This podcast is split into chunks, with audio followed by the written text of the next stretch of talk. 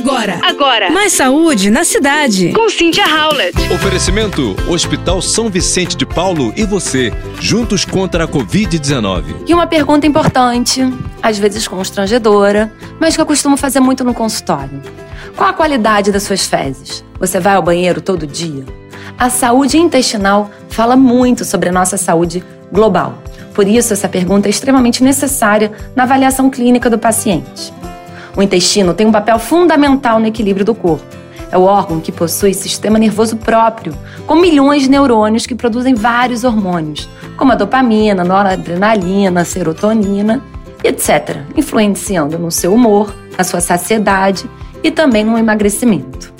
Além disso, é fundamental para a defesa do corpo, já que 80% das células do sistema imunológico estão concentradas no intestino.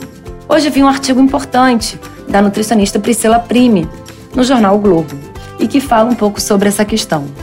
O equilíbrio adequado entre o tipo, quantidade e proporção de bactérias reflete na saúde do indivíduo.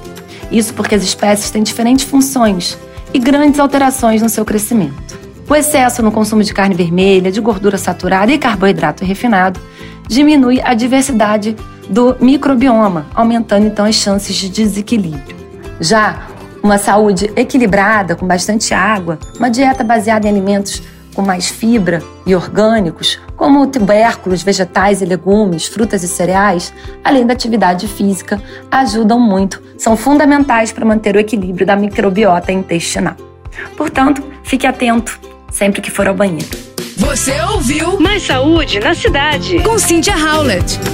Oferecimento: Hospital São Vicente de Paulo e você, juntos contra a Covid-19.